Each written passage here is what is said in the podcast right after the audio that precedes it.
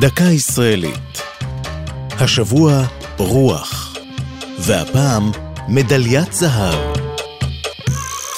על רקע צלילי התקווה עטוף דגל ישראל טיפס גולש הרוח גל פרידמן על דוכן המנצחים באולימפיאדת אתונה ונחת במדרגה העליונה. השנה הייתה 2004 ופרידמן היה לישראלי הראשון והיחיד עד כה שזכה במדליית זהב אולימפית. לרגע הזה ציפה מאז היה ילד בקיבוץ שדות ים והחל להתאמן בגלישת רוח. מדובר בספורט ימי המשלב שיט וגלישה.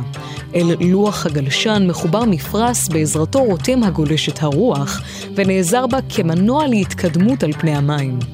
הסגנון הומצא בשלהי שנות ה-60 ומאז הפך לספורט אולימפי. לארץ הגיעו גלשנים אלה בראשית שנות ה-70. את המדליה האולימפית הראשונה שלו קיבל פרידמן עוד ב-1996 באולימפיאדת אטלנטה. אז זכה במדליית ערד והשקיף מעלה אל המדרגה העליונה הנכספת. מאותו רגע נדד בין אליפויות ברחבי תבל, עד שכעבור שמונה שנים קבע שני תקדימים. במשחקים באתונה הפך לישראלי הראשון המחזיק שתי מדליות אולימפיות, ואף לאלוף האולימפי הראשון של ישראל. זו הייתה דקה ישראלית על רוח ומדליית זהב. כתבה יובל אונגר, ייעוץ הדוקטור עמיחי אלפרוביץ', עורך ליאור פרידמן.